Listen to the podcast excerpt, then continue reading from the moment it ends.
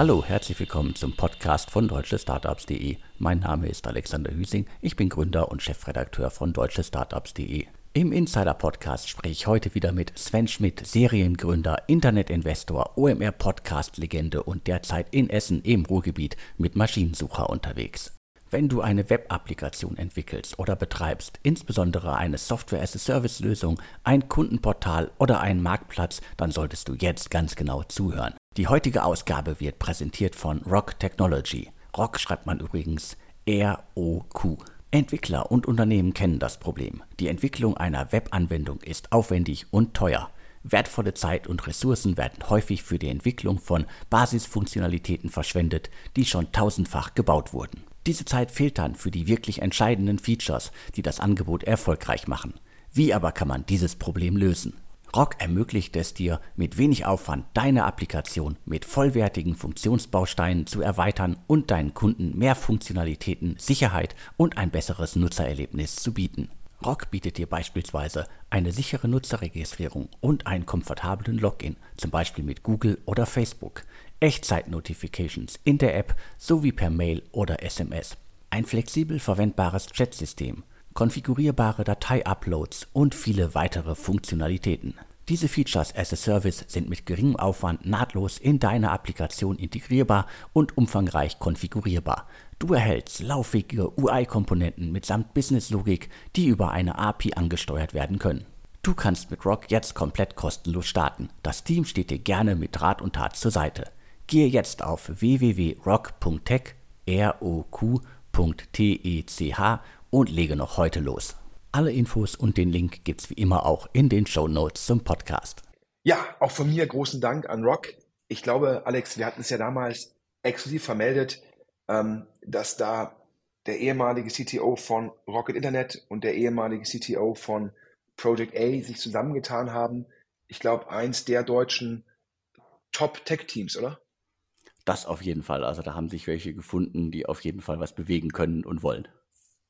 Ja, und auch eine Deep Tech-Lösung, also daher Top-Team, ähm, meines Erachtens ähm, auch das, was sozusagen Venture Capital auszeichnet, solche Gründungen zu finanzieren.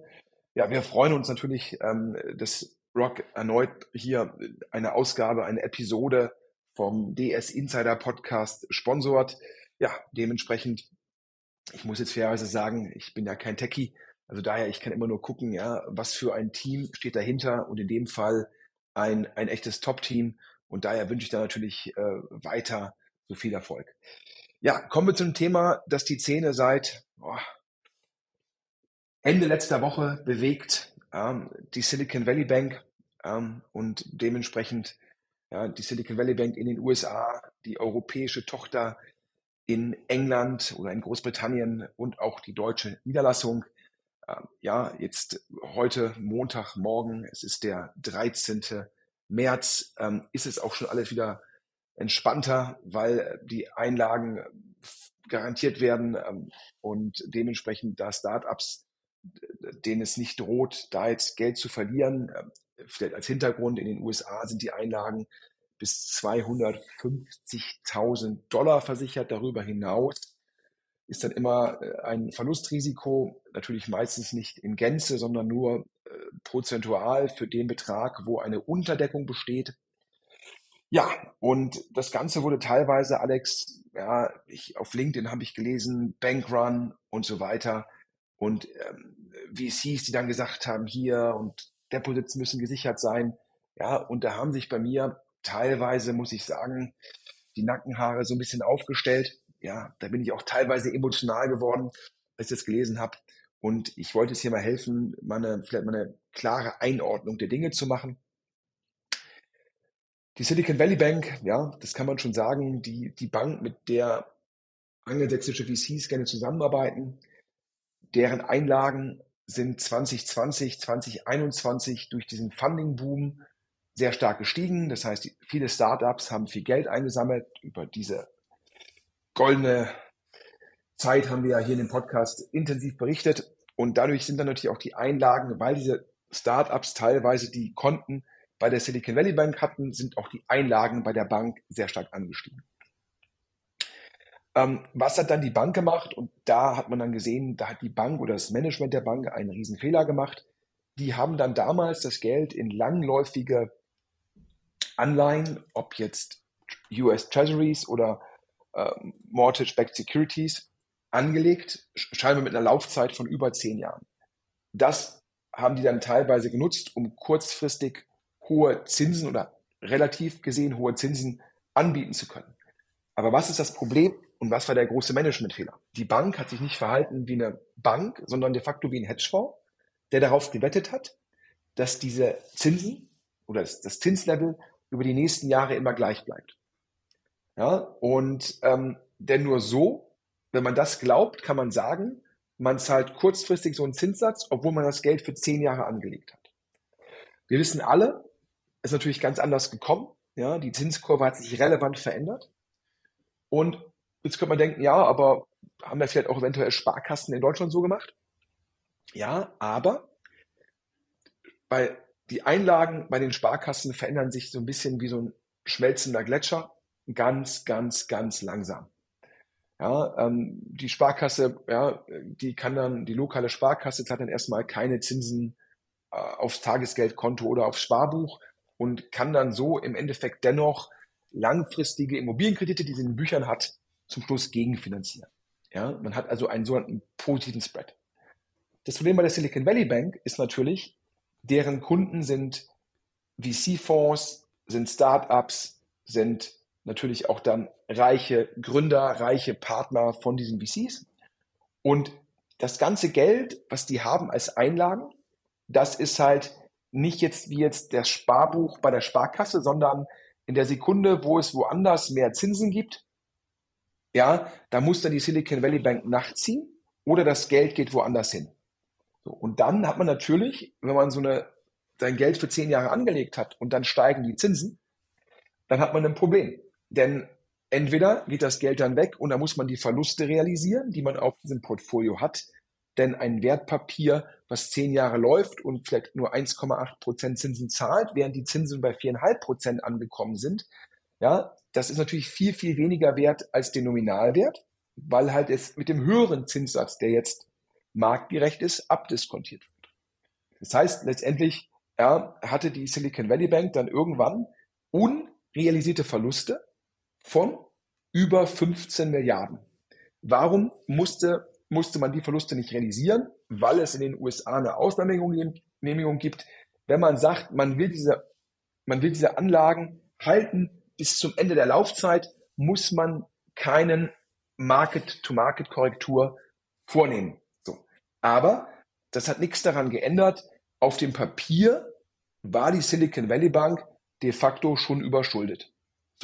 Nun kann man sagen, das kann die ja aussitzen. Und da sage ich, ja, hm, das gilt für Banken, die halt bei den Einlagen Geld haben, was sich halt im Endeffekt langsam bewegt oder gar nicht bewegt. Solche Banken können so ein Problem letztendlich aussitzen. Eine Sparkasse, die einem, einem Immobilienkäufer über zehn Jahre 0,8 Prozent Zinsen geboten hat, wenn die parallel noch genügend Geld auf Sparbüchern für 0% hat bei den Einlagen, hat sie immer noch einen sogenannten positiven Spread von 80 Basispunkten, also 0,8%. Aber in der Sekunde, wo man für die Einlagen 4,5% zahlen muss und man das Geld langfristig für 1,8% angelegt, dann hat man ja über 200 Basispunkte negativen Spread. Wenn man jetzt ein Portfolio nimmt von 100 Milliarden, bedeutet 200% negativer Spread 2 Milliarden Plus pro Jahr.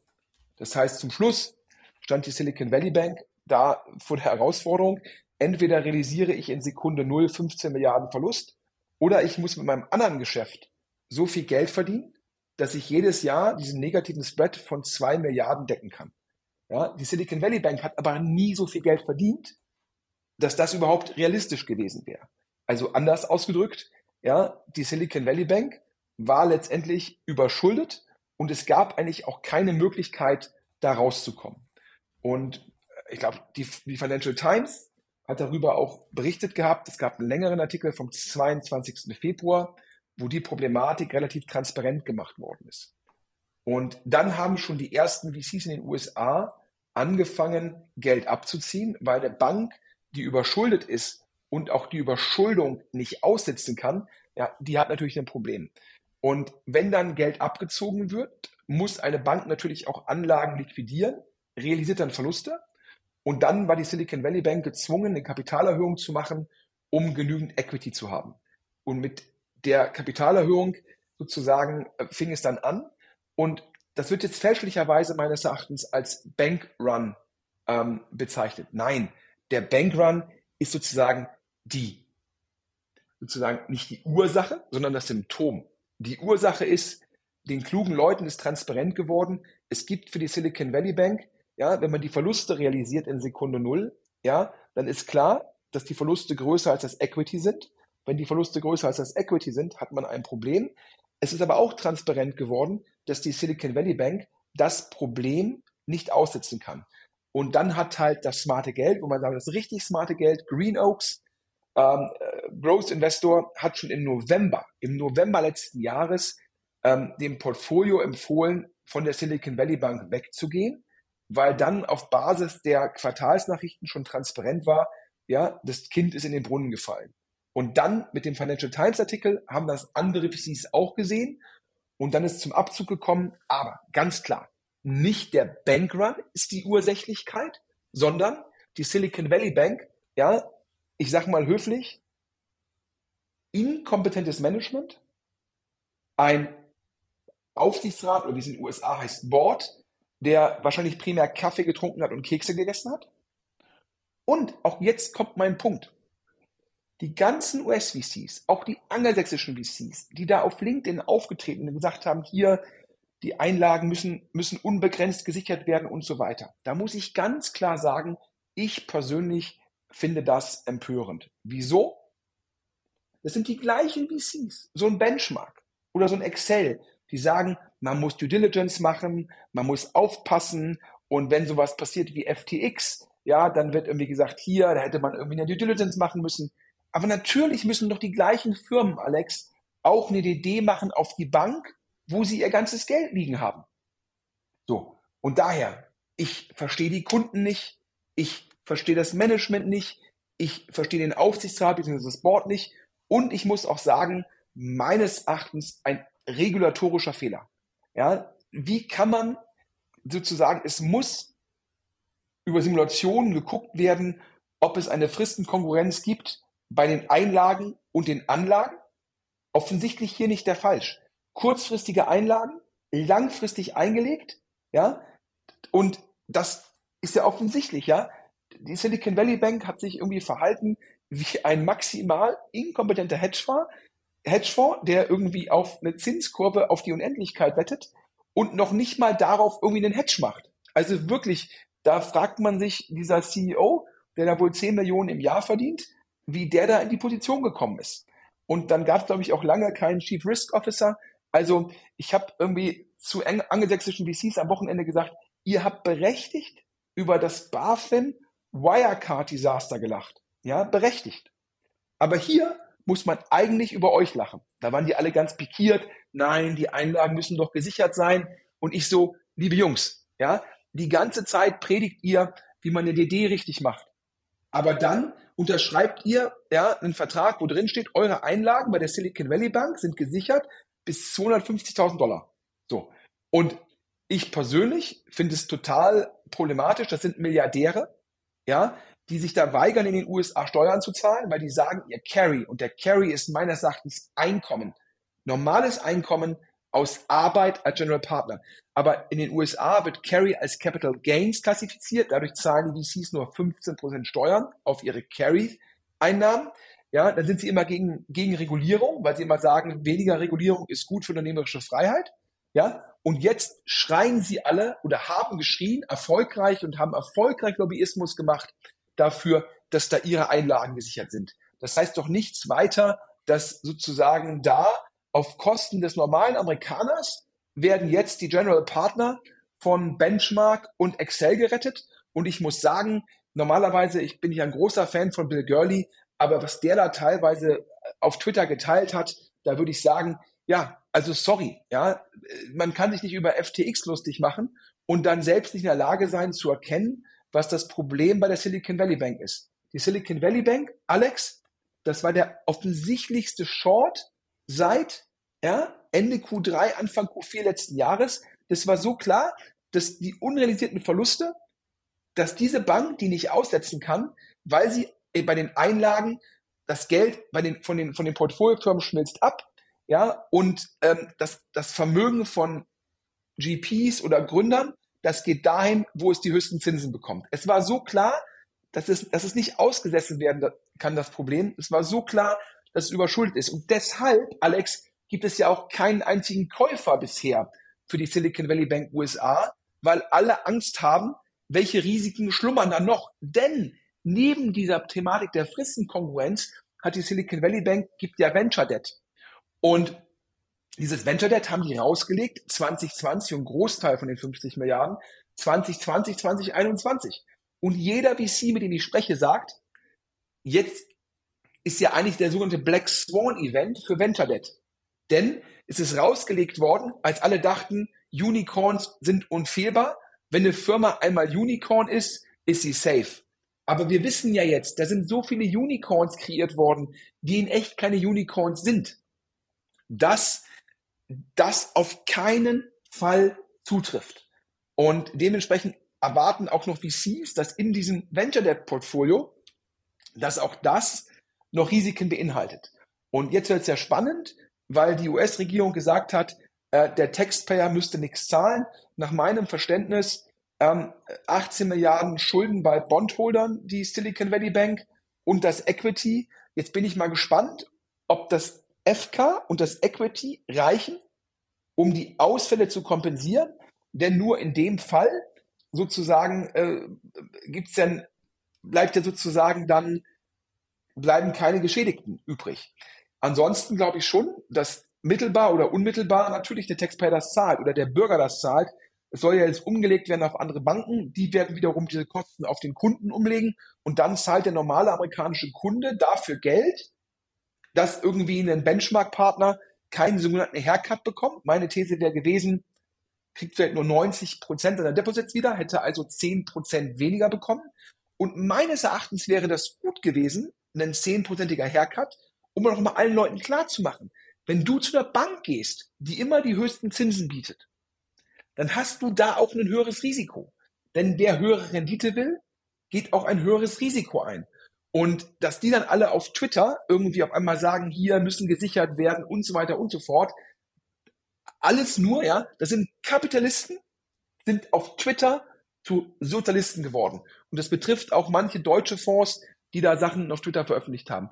Und da muss ich ganz klar sagen, wer mich kennt, weiß, ja, ich bin sehr liberal. Ähm, aber ich finde es dann irgendwie sehr, sehr unpassend. Man, man kann nicht zum einen sagen, hier weniger Steuern, weniger Regulierung, ja, mehr Freiheit und dann sagen, ja, ich habe das unterschrieben. Ja, ich habe das unterschrieben. Stell dir mal vor, du gehst zum VC, sagst hier, ich hätte gerne mal eine andere Pre-Money. Sagt ja auch, hast darüber unterschrieben. Genau so hat der Silicon Valley VC unterschrieben, bis wann seine Einlagen versichert sind. Also daher, ich finde, es das falsche Signal. Ich hätte gesagt, 90 Prozent der Einlagen sind gesichert und 10% der Einlagen sind weg. Denn das hätte das Anreizsystem, dass man sich fragt, zu welcher Bank geht man, wie gesund ist der Bank. Die kleinen Anleger, Alex, die waren und sind alle geschützt bis 250.000 Dollar. Und wer darüber Geld auf einer Bank hat, sollte sich aktiv Gedanken machen, welcher Bank gibt dir das Geld. Man kann ja auch irgendwie, man muss ja keinen Cash halten, man kann ja auch irgendwie ähm, Geldmarktpapiere halten, die dann eh gesichert sind. Das heißt, also mir fehlen so ein bisschen die Worte, aber der Lobbyismus der amerikanischen VC-Szene hat geholfen, scheinbar ja auch in England. Da hat HSBC kauft jetzt, glaube ich, die Silicon Valley Bank UK für einen Pfund. Ähm, und ähm, ja, das ist, ähm, ich bin, ja, wie gesagt, du hörst mich, ich habe mich wieder so ein bisschen in Rage geredet. Ich glaube, ich muss einmal durchatmen, Alex. Alles klar, passt schon. Also äh, spannendes Thema und hat ja auf jeden Fall die letzten Tage für sehr, sehr viel äh, Aufregung in der Szene gesorgt.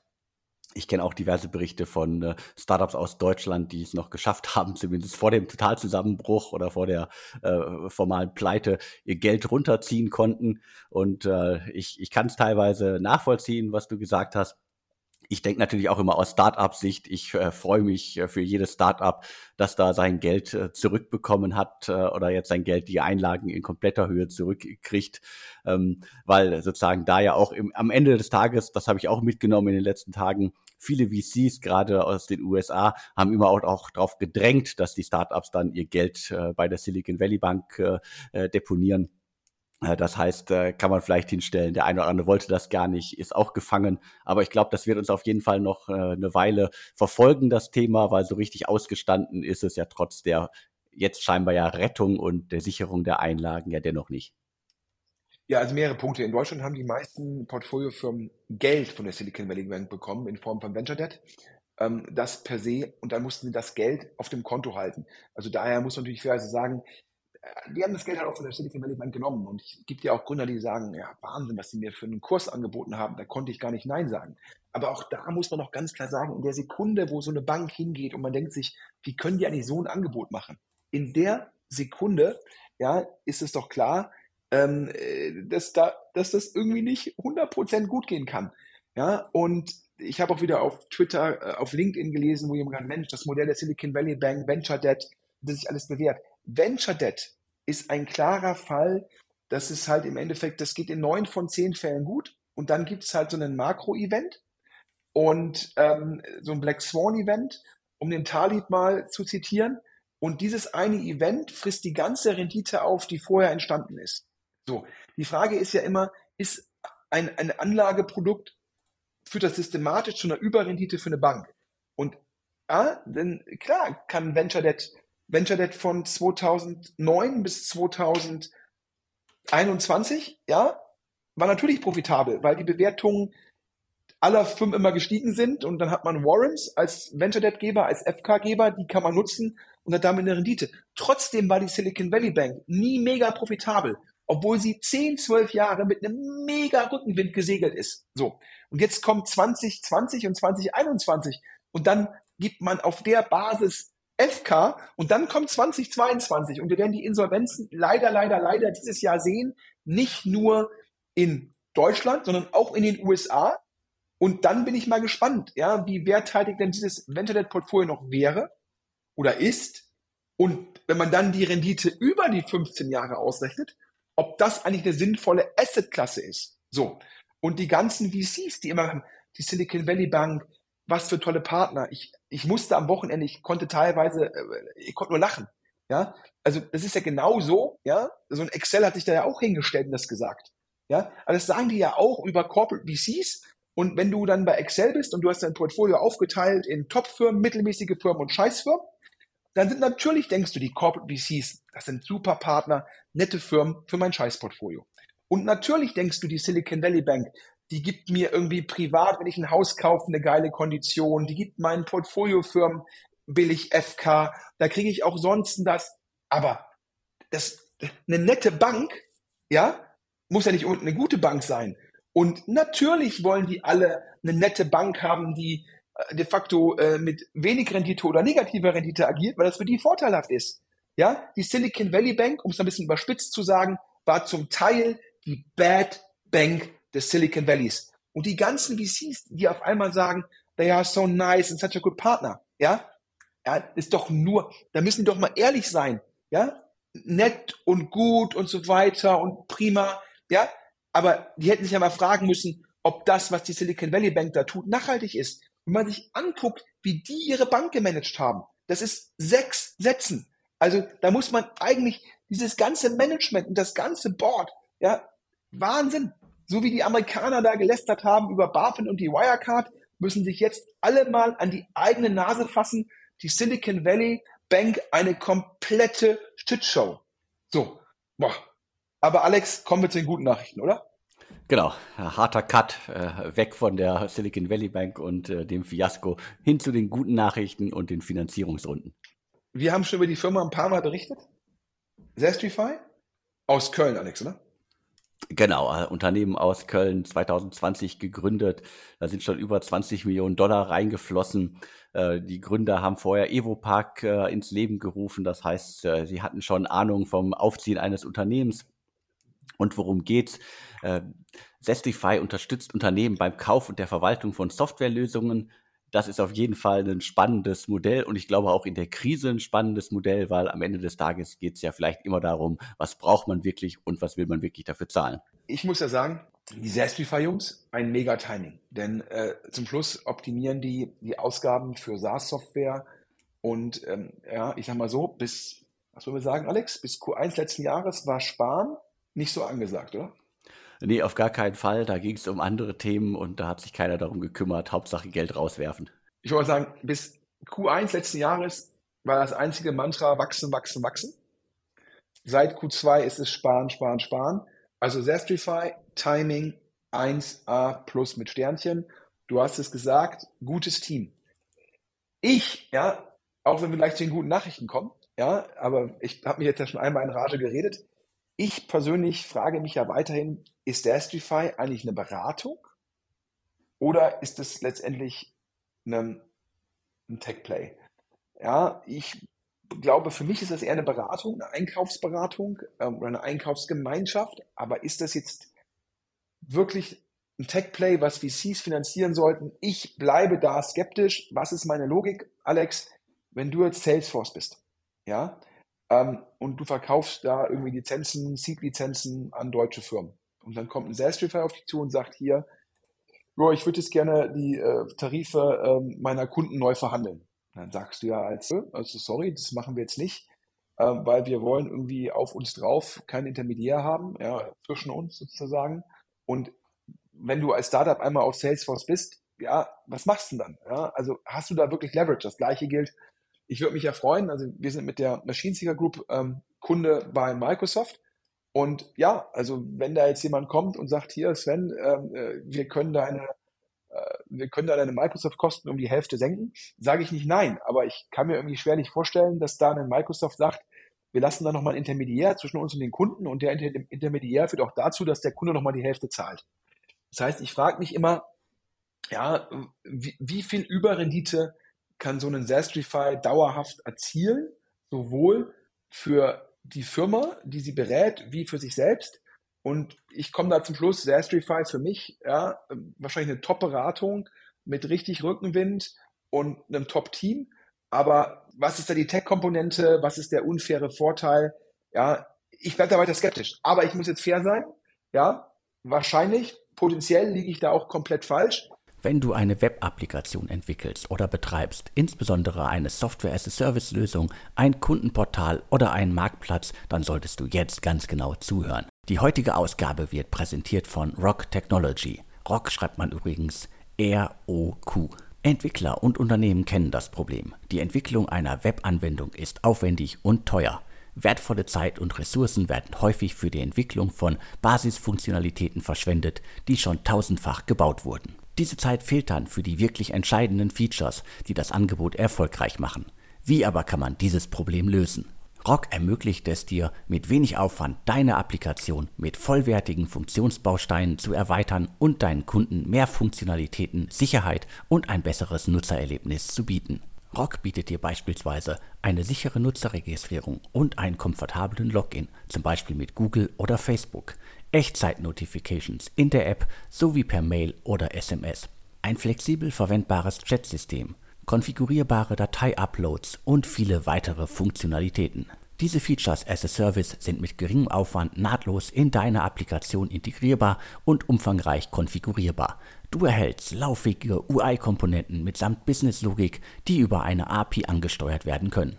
Du kannst mit Rock jetzt komplett kostenlos starten. Das Team steht dir gerne mit Rat und Tat zur Seite. Gehe jetzt auf www.rock.tech, R-O-Q.T-E-C-H und lege noch heute los. Alle Infos und den Link gibt's wie immer auch in den Show Notes zum Podcast. Denn Sastrify nach Hören sagen, sehr, sehr gute Zahlen. Und jetzt haben wir gehört, Alex, da kommt die Runde und wir haben gehört, 20 Millionen Runde auf ungefähr 80 Millionen Euro Pre, also 20 Prozent für die neuen Investoren, 100 Millionen Post und Endite führt die Runde an. Und die kennen wir ja auch aus den Holland, oder? Genau, also die sind ja auch äh, relativ umtriebig gewesen in der letzten Zeit. Also dementsprechend, das passt auf jeden Fall. Äh, Holland ist da richtig Niederlande und auch schon seit etlichen Jahren ja in Deutschland aktiv. Also daher ähm, dementsprechend Glückwunsch nach Köln. Ich glaube, es ist noch nicht ganz zu. Es wird noch geguckt mit ein, zwei Investoren, die die Runde auffüllen. Also Ende halt im Lead. Die Bestandsinvestoren machen viel. Trotzdem bei einer 20 Millionen Runde, da braucht man noch ein, zwei andere. Und ja, also daher, ich, ich persönlich befürchte für die, für die Industrie, dass das Sparen auf jeden Fall noch mindestens zwei Jahre en vogue sein wird, Alex. Ähm, weil ich mir nicht vorstellen kann, dass, äh, also kommen, kommen die 2020er und 2021er Zeiten überhaupt zurück? Ich glaube nicht.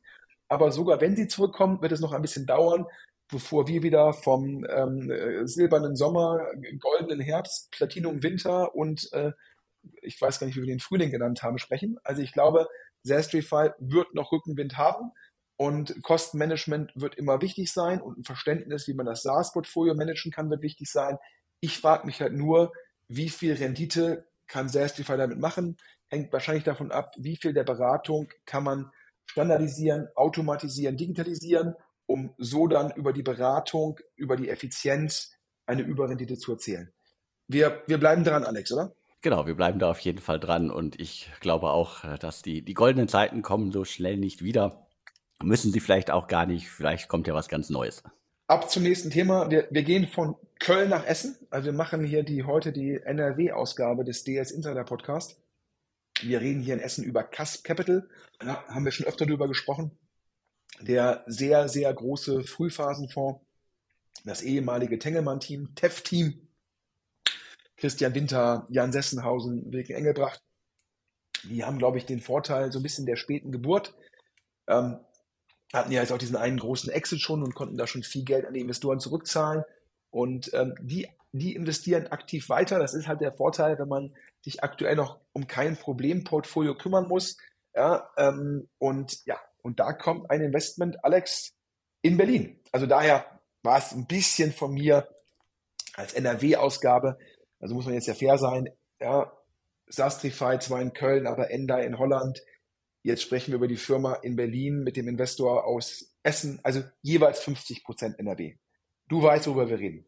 Genau, ich weiß, worüber wir reden. Ein, du hast ja gesagt, Berliner Startup äh, äh, Mentenai äh, war mir bisher auch noch nicht so richtig auf dem Schirm. Auf der Website steht äh, eindeutig und leicht erklärt das Geschäftsmodell. Wir helfen Wartungsfirmen, ihre Wettbewerbsfähigkeit auszubauen. Das heißt, es geht hier auf jeden Fall um einfache und maßgeschneiderte Technologie, um die tägliche Arbeit von Technikern zu unterstützen. Also das ist auf jeden Fall, glaube ich, auch ein spannendes Thema und geht auch so ein bisschen in die Richtung, die wir jetzt ja schon oft hier im Podcast ähm, genannt haben. Also was gerade in ist, unter anderem sehen wir häufig ja, sind äh, Softwareunternehmen, die helfen, dass wir irgendwie das eigene Unternehmen äh, managen können.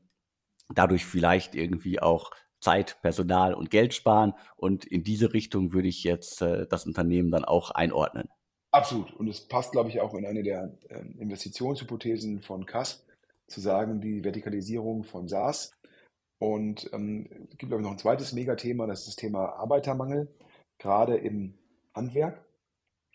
Ähm, und da muss man halt gucken, generell äh, jeder Handwerkbetrieb, aber auch wir wahrscheinlich als Gesellschaft, wie bekommt man halt dann die Mitarbeiter, die Arbeiter, Arbeitnehmerinnen in dem Segment effizienter und nach meinem Verständnis Mantenai, glaube ich, Ex-ThyssenKrupp Elevator-Kollegen, die also aus dem sozusagen Segment kommen.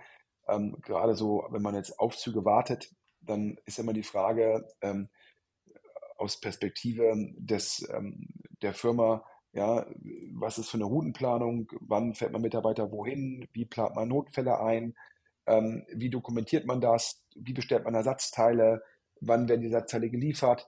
Und das alles zu digitalisieren, die Kommunikation und am besten auch die Kommunikation, äh, also zwischen der Firma, dem Mitarbeiter und dem Kunden, das alles digital zu machen, das effizient zu machen. Ich habe mal in einem Haus gewohnt, äh, wo, wo Aufzüge waren und äh, das war halt immer, äh, wann kommt der überhaupt? Und da gibt es, glaube ich, eine ganze Menge Wert zu schaffen. Und ich glaube, da setzt sozusagen das Produkt ein. Ich glaube, eine der Kernfragen wird sein, ich glaube, Anbieter wie Kone, auch groß im Aufzugsbereich, haben da teilweise eigene Softwarelösungen. Also ist die Frage, wahrscheinlich ab einer gewissen Größe, wahrscheinlich auch so ein ThyssenKrupp Elevator, werden da eigene Softwarelösungen haben, also irgendwas Individuelles, weil die halt ausreichend Skaleneffekte haben, um sowas zu entwickeln. Also ist ein bisschen die Frage, die ganz kleinen ist immer die Frage, wie bekommt man da das Onboarding hin, das Training und äh, ist der, ist der Kundenwert groß genug, um sozusagen die Kundenakquisitionskosten zu finanzieren, als die Frage, wie groß ist das mittlere Segment, was dann wahrscheinlich attraktiv ist für Mentenai. Nach meinem Verständnis hier ähm, eine Runde knappe drei Millionen Euro. Ähm, ja, nach meinem Verständnis so eine Post-Money von ungefähr 10 Millionen Euro. Also daher für ein Startup, was glaube ich so zwei, drei Jahre alt ist, also reden wir hier ähm, ja wahrscheinlich über so eine Seed-Runde oder vielleicht irgendwie eine sehr, sehr frühe Series A. Da sieht man auch, dass die Bewertungen auch da nicht mehr ganz so hoch sind wie noch vor ein, zwei Jahren. Ich finde es auf jeden Fall ein spannendes Thema, aber ich glaube, es ist natürlich auch ein Thema, wo man dann exekutieren muss im Vertrieb, um es genau zu verstehen, ja, wer ist der Entscheider und welches, für welches Segment schafft das am meisten Wert und wie muss ich es positionieren. Ja, aber würde ich sagen, ähm, wahrscheinlich ja jetzt, es gibt ja viele VCs, die sagen, jetzt ist der Zeitpunkt, in solche Themen zu investieren, weil auch nicht mehr so viel Konkurrenz ist. Also ja, dieses Fear of Missing Out nach dem Motto, der die Portfoliofirma, lasst dann vier andere VCs sagen, jetzt finanzieren wir das gleiche und auf einmal gibt es irgendwie fünf Firmen, die sich um den kleinen Markt zanken. Das haben wir, glaube ich, aktuell nicht mehr so extensiv. Ja, das war die zweite gute News. Alex, jetzt kommen wir zum Thema, da hast du zu mir gesagt, das ist ja eigentlich ein Klon, oder? Und wir reden über Artificial Intelligence. Genau, so wurde es mir von mehreren Quellen in den letzten Tagen ja auch äh, vorgestellt. Äh, wir reden über das Unternehmen äh, Deploy und mir wurde das äh, Ganze als Klon von Electric AI vorgestellt. Das ist IT-Management, äh, das helfen soll, quasi die, die Company zu skalieren. Und äh, das wurde mir deswegen vorgestellt, äh, weil das Ganze mit dem Hinweis versehen war, schaut euch das an, weil Cherry Ventures investiert da. Und das kann ich bestätigen. Und auch da, nach meinem Verständnis, ja, eine Bewertung, die jetzt gar nicht so weit weg ist von der, von der wir gerade gesprochen haben. Also daher kann man vielleicht sagen, ist das vielleicht das äh, so sieben bis acht Millionen äh, Pre, ist das Advike, das, äh, das New Normal? Ja, also auch da, ich, ich habe gehört, es ist ein bisschen höher, ja, also ein bisschen höher in dem Fall, scheinbar eine kompetitive Runde und dann gehen die Bewertungen immer noch so ein bisschen nach oben, scheint ein sehr gutes Team zu sein. Ja, und wir hatten ja schon darüber gesprochen, dass Sherry versucht, ein bisschen wegzugehen äh, von dem reinen Consumer-Fokus. Wir haben ja auch darüber gesprochen, sie haben dann einen Partner von H4 Capital abgeworben. Ja, also H4 Capital blutet natürlich schon ganz schön mit den ganzen Abgängen. Ähm, und da haben sie ja natürlich den AI-Experten abgeworben. Jetzt kommt so ein Investment. Da sieht man auch, dass da Sherry A weiter investiert, aber auch guckt, ja, dass sie diese Consumer-Abhängigkeit reduzieren. Wahrscheinlich gegeben die Gegenwinde im Consumermarkt die richtige Entscheidung von den Berliner Kollegen ähm, ja, nach Hörensagen sagt man natürlich immer, man, man, differenziert sich so ein bisschen von dem Vorbild, von dem man hat sich inspirieren lassen. Aber Alex, erklärst du noch besser als ich, was die eigentlich genau machen. Kein Problem, klar. Also das Ganze muss man sich wirklich so vorstellen, dass wir eine, eine, Software haben, die im Grunde dafür ausgerichtet ist, dass sie wieder mal hilft, das eigene Geschäft äh, voranzutreiben. Und ich glaube, bei Electric Eye ist im Grunde das äh, die Maßgabe, dass man irgendwie Unternehmen mit 10 bis 250 äh, Mitarbeitern hat und quasi da irgendwie hilft bei der Skalierung und das geht halt in das äh, Managen von äh, Leuten, äh, Geräten, äh, der, den Netzwerken und aber auch Applikationen und das alles irgendwie über eine Plattform und das halt äh, spart dann im besten Fall, ich habe es gerade ja auch schon mal gesagt, äh, Zeit, äh, Personalkosten und somit dann auch Geld. Also daher ähm, auch das ein spannendes Thema und wie gesagt, also AI, ja, vertikaler SaaS, das sind die Themen, die aktuell finanziert werden. Wenig überraschend. Alex, da müssen wir ehrlich sein, von Consumer-Themen hören wir eigentlich weniger. Und daher ist das nächste Thema schon echt spannend. Wir hatten hier mal im Podcast über Aware berichtet. Und das war ja, glaube ich, Alex Florian Meissner, korrekt? Genau, also das ist äh, Aware quasi, äh, ehemalige IM-Gründer haben sich äh, zusammengetan und haben äh, Aware ins Leben gerufen. Das Startup ist, glaube ich, auch immer noch nicht äh, offiziell gestartet. Und das Schlagwort, was wir, glaube ich, damals auch schon verwendet hatten, war Bluttests. Korrekt, ich glaube, da hat dann irgendwie Lakestar noch investiert. Also daher, ähm, aufgrund dessen, dass der Florian Meissner halt einen sehr, sehr guten Ruf in der Szene besitzt, äh, Serial Entrepreneur ist, konnte der da sehr gut Geld einsammeln. auch zum richtigen Zeitpunkt das Geld eingesammelt und hat damit natürlich auch genügend halt jetzt Freiheiten, um das Produkt zum richtigen Zeitpunkt in der richtigen Form entsprechend zu lancieren in die breite Öffentlichkeit.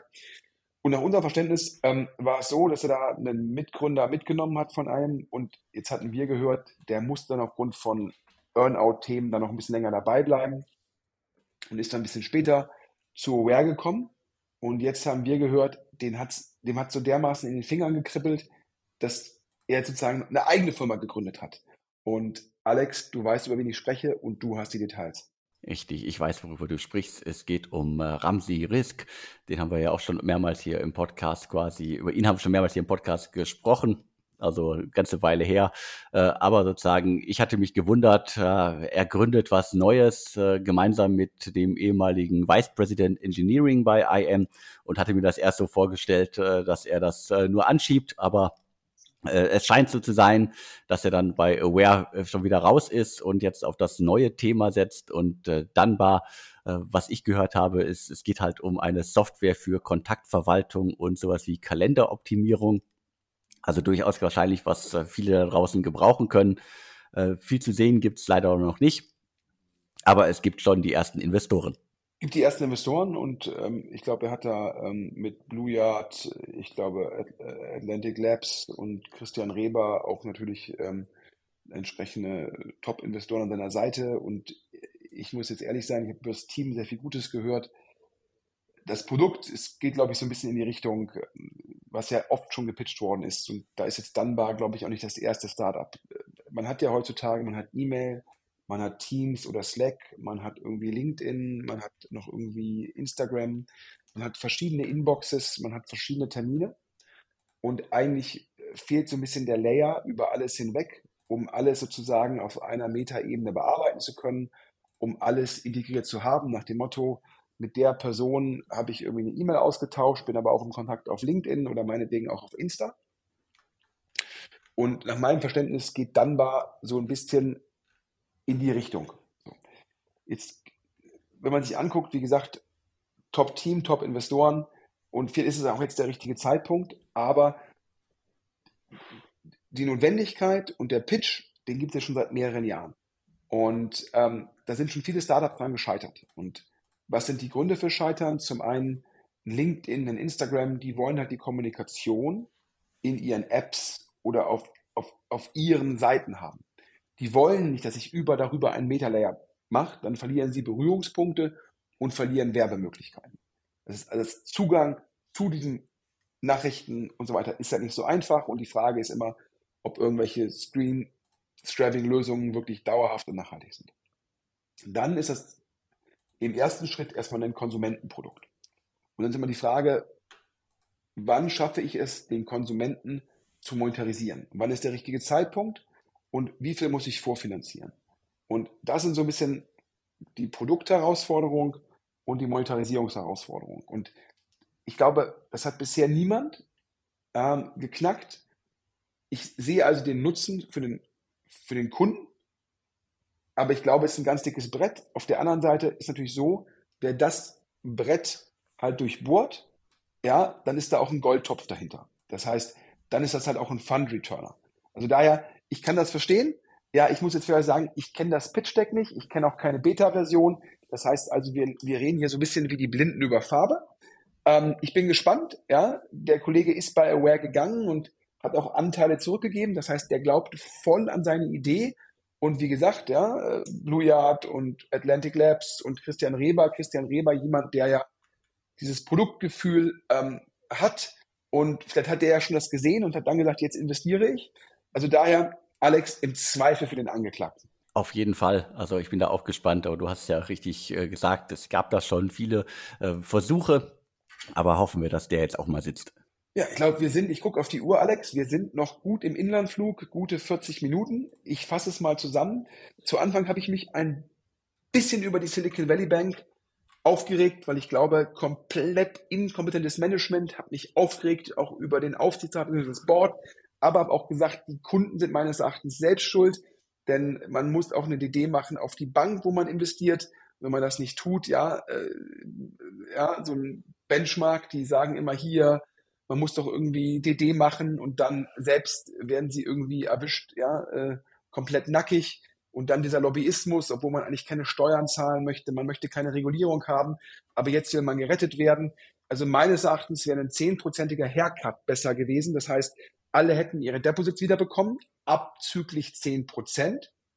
Und mit den zehn Prozent hätte man nach meiner Rechnung nach sozusagen ähm, die Unterdeckung finanzieren können, anstatt es auf die Taxpayer oder auf die Kunden von einer Bank umzulegen. Weil ich glaube, es muss ein Anreizsystem geben, dass man nicht immer zu der Bank geht, die den höchsten Zinssatz bietet, weil das ist dann irgendwann eine Negativselektion. Gerade auch bei der Silicon Valley Bank, die ja dann die letztes Jahr schon mehr Einlagen, Zinsen geboten hat, um überhaupt noch Einlagen zu bekommen. Also daher, ich hätte einen Haircut um 10 Prozent für alle überhalb der Versicherungssumme sozusagen bevorzugt, damit die Anreizsysteme, damit man nicht immer glaubt, man wird immer gerettet. Ja? Wisst ihr ja auch hier im Podcast, ich bin jetzt nicht so staatsgläubig und ich finde es total traurig, dass da die Kapitalisten im Silicon Valley ja total opportunistisch zu Sozialisten geworden sind und dafür gehören für manche Twitter-Posts gehören die geteert und gefedert. Aber dann haben wir über die guten Nachrichten gesprochen. Zestrify, da kommt eine 20 Millionen Euro Runde, angeführt von Endite. Da fehlen noch ein, zwei Partner, um die zu signen. Wir haben 80 Millionen Pre gehört. Das wären also 100 Millionen Post. Zestrify aktuell mit viel Rückenwind. Ich glaube, der Rückenwind hält an. Ob ich das Modell so spannend finde, steht auf dem anderen Blatt. Dann haben wir gesprochen, Cass Capital, ja, die haben die Gunst der späten Geburt. Das heißt sozusagen, ja, als die dann im Endeffekt fertig war mit ihrem Fondraising, war so ein bisschen der Rückenwind aus dem Gesamtmarkt raus. Das heißt, ähm, die haben da ein Portfolio, ähm, was sehr, sehr gut aussieht, hatten ja auch schon einen Exit und investieren jetzt weiter gerade in den Bereich vertikale SaaS und haben da in Mentenai aus Berlin investiert. Spannendes Thema, aber jetzt muss man auch exekutieren. Dann haben wir gesprochen, Alex, über Deploy, äh, ein AI-Investment von Sherry. Das heißt, man sieht da schon die Strategie von denen weg von Consumer hin zu Deep Tech. Das läuft schon. Und final haben wir gesprochen über Dunbar, ja, äh, ex, ex I'm Aware Gründer, der jetzt sagt, das ist eines der größeren verbliebenen Probleme sozusagen die Metaebene für Kalender, Messaging und Co. anzugehen mit Top-Investoren. Das heißt, immerhin, ja, es, es wird weiter finanziert, ja, die Themen, die entweder Deep Tech sind, wie AI und so weiter, oder die Themen, die ganz groß werden können, da ist weiter Geld da. Ähm, das freut mich. Die VCs, ja, auch die dummen VCs, die ohne DD ihr Geld bei der Silicon Valley Bank hatten, die können jetzt ja auch weiter investieren und müssen ihren LPs nicht erklären, warum sie keine DD auf die Silicon Valley Bank gemacht haben. Also daher, ja, schauen wir weiter. Und Alex, ansonsten, ja, was soll ich sagen? Ja, ich nochmal Werbung in einer Sache zum Schluss. Ja, die Machine Seeker Group sucht weiter gute Leute. Ja, ich, wir profitieren aktuell, ähm, sage ich mal, davon, dass leider, leider, leider in Deutschland manche Händler nicht mehr an ihre Bestandskunden verkaufen müssen können, nicht mehr verkaufen können, weil wenig Produktion ausgeweitet wird wegen Energiekosten und Fachkräftemangel. Und äh, dadurch suchen halt diese Händler Neukunden und da sind wir natürlich der beste Kanal in Europa. Deshalb wachsen wir aktuell weit über Plan, suchen daher weiter Top-Leute. Daher, liebe Hörer, bitte meldet euch Vorname.nachname at hauptdomain.de, also sven.schmidt mit dt at maschinensucher.de. Wer ein super Abi hat, ein sehr gutes Abi hat, wer schnelles Studium gemacht hat und Bock hat, in Essen in einer Top, Top, Top-Firma zu arbeiten. Ja, also daher, ich kann sagen, ich, glaube, ich will den Abend äh, gar nicht für den Tag loben, aber wir hatten, glaube ich, dieses Jahr, Alex, mit so knapp 30 Prozent Wachstum geplant und ich glaube, wenn alles, alles gut läuft, könnten es knapp 40 Prozent Wachstum werden und das in einem ja, Subskriptionsgeschäft. Also daher äh, freue ich mich aktuell sehr und sage jetzt nur, Jetzt brauchen wir sozusagen ähm, die guten Leute, um mit dem Rückenwind noch weiter nach vorne zu segeln. Ja, aber auch an der Stelle ein Dank an Rock, ja, ähm, super Partner hier, super Firma, super Team, Ex-CTO Rocket, Ex-CTO Project A, Deep Deck Thema und Alex, du hast auch noch ein paar Worte zu. Auf jeden Fall. Also schaut euch äh, Rock Technology an. Äh, äh, spannendes Unternehmen, hat Sven ja jetzt schon mehrmals gesagt. Und wenn ihr mit wenig Aufwand eure Applikationen mit vollwertigen Funktionsbausteinen erweitern möchtet, dann ist das Unternehmen genau richtig für euch. Schaut es euch an. Alle Infos wie immer auch in den Show Notes zum Podcast. Und wer sich jetzt gewundert hat, ich habe hier im Podcast heute einen hohen Redeanteil gehabt. Manche sagen vielleicht einen zu hohen Redeanteil. Ja, ich bin zwar auch ein bisschen angeschlagen, der Alex ist eigentlich noch ein bisschen mehr angeschlagen als ich. Und ähm, dementsprechend habe ich gesagt, dann, dann schone ich den Alex heute mal ein bisschen und rede ein bisschen viel. Ja, also ich, äh, gute Besserung, Alex. Ähm, wir haben den Podcast heute trotzdem gemacht, weil das Silicon Valley Bank Thema in den letzten drei, vier Tagen extrem stark die deutsche VC-Szene dominiert hat. Wir wollten das auch kommentieren und dementsprechend wollten wir den Podcast jetzt nicht noch auf morgen oder übermorgen schieben, sondern hat der Alex gesagt, nee, ja, einmal Arschbacken zusammenkneifen äh, und ich krieg das hin. Aber daher also nicht wundern, im nächsten Podcast, Alex, hast du wieder einen höheren Redeanteil, weil dann bist du wieder gesund. Alles klar, vielen Dank. Ich äh, kämpfe hier jemals damit, meinen Hustenreiz zu unterdrücken, deswegen sage ich nicht so viel. Also schon mal vielen Dank für die Ausführungen und vielen Dank für deinen hohen Gesprächsanteil heute. Ja, sehr gerne. Und übrigens dann auch nochmal in deiner Sache. Ähm, ich glaube, positive Nachrichten, der DS Insider Podcast, der ist tatsächlich für dieses Jahr schon ausverkauft. Da danken wir auch allen Partnern und Sponsoren. Vielen, vielen Dank und natürlich auch allen Hörern, glaube ich, über 12.000 Hörer und ganz lustig, ich habe vor kurzem mit einem, mit einem General Partner eines Fonds gesprochen und der so, ja, du hast ja erwähnt, dass ich diesen Fonds raise und durch dich, durch den Podcast, habe ich zwei LPs innerhalb von einer Woche gefunden. Das heißt, dieser Podcast wird tatsächlich gehört von LPs, GPs, PEs, ja, Gründern, C-Level, also die 12.000, 13.000 Leute, Alex, die wir immer erreichen, da muss man schon sagen, das ist eine mega spitze Zielgruppe. Das hat mich total gefreut als der GP mir das erzählt hat, weil wir haben es ja über, über mehrere Jahre aufgebaut. Und klar, wir sind ein enger Podcast mit unseren Themen, aber wir haben eine Zielgruppe und ich frage mich mir die ganze Zeit, wenn ich eine Privatbank wäre, wo würde ich Werbung schalten? Hier in unserem Podcast. So. Aber wer noch Werbung schalten will in den anderen Podcasts auf dem gleichen Kanal, wo man die sehr ähnliche Zielgruppe erreichen kann, wo noch Slots frei sind für dieses Jahr, bitte meldet euch bei Alex unter podcast at deutschestartups.de. Und wir freuen uns natürlich auch weiterhin über Hinweise von euch, denn ähm, ihr treibt uns ja auch an, bei Sachen zu buddeln, Sachen rauszufinden. Und auch das bitte an podcast at deutsche Startups, also wer sozusagen die reichen Gründer erreichen will, ja, und die Silicon Valley Bank nicht kaufen will, weil er sagt zu viel Risiken, aber er will trotzdem die gleiche Kundschaft erreichen, kann hier Werbung machen. Und wer im Endeffekt uns News geben will, kann das auch anonym tun auf deutscheradio.de, da ist ein anonymer Briefkasten. Und ansonsten kann ich auch immer nur sagen, ja, ich empfehle ja, die Podcasts vom Alex und auch deutsche Startups, weil wenn sich jemand den Arsch aufreißt, ja, für die Startups in Deutschland, ist das nicht die Silicon Valley Bank. Dann ist es nämlich Alexander Hüsing. So, Alex, das ist mein Schlusswort. Ich bedanke mich, aber das finale Schlusswort gebührt dir. Ja, vielen Dank für die Blumen und vielen Dank an alle da draußen, die zugehört haben. Und jetzt bleibt mir nur noch zu sagen und tschüss. Und tschüss.